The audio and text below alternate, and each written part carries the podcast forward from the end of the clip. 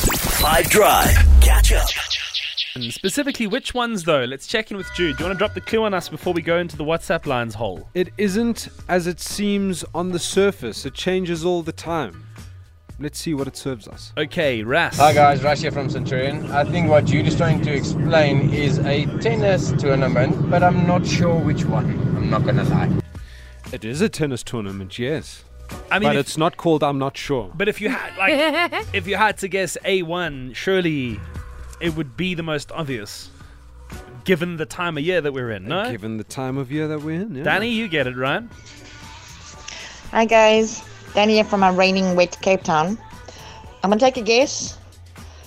Tennis, Yes, yes. and keep it I going. can't remember, don't remember which event is, uh, which one it is.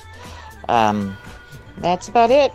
Have a good day, all. You have a Bye. great day, but it's not right. So unfortunately, it wasn't said specifically on the nose.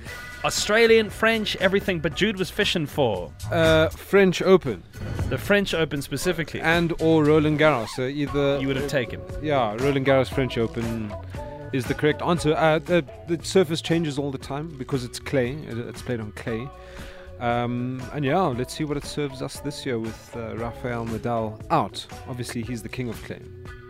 What are your predictions in both sides of this? How's it going to go? I'm going to go Iga Swiatek, world number one on the women's side to win, uh, and then on the men's side, I'm going to go Carlos Alcaraz, also world number one to win.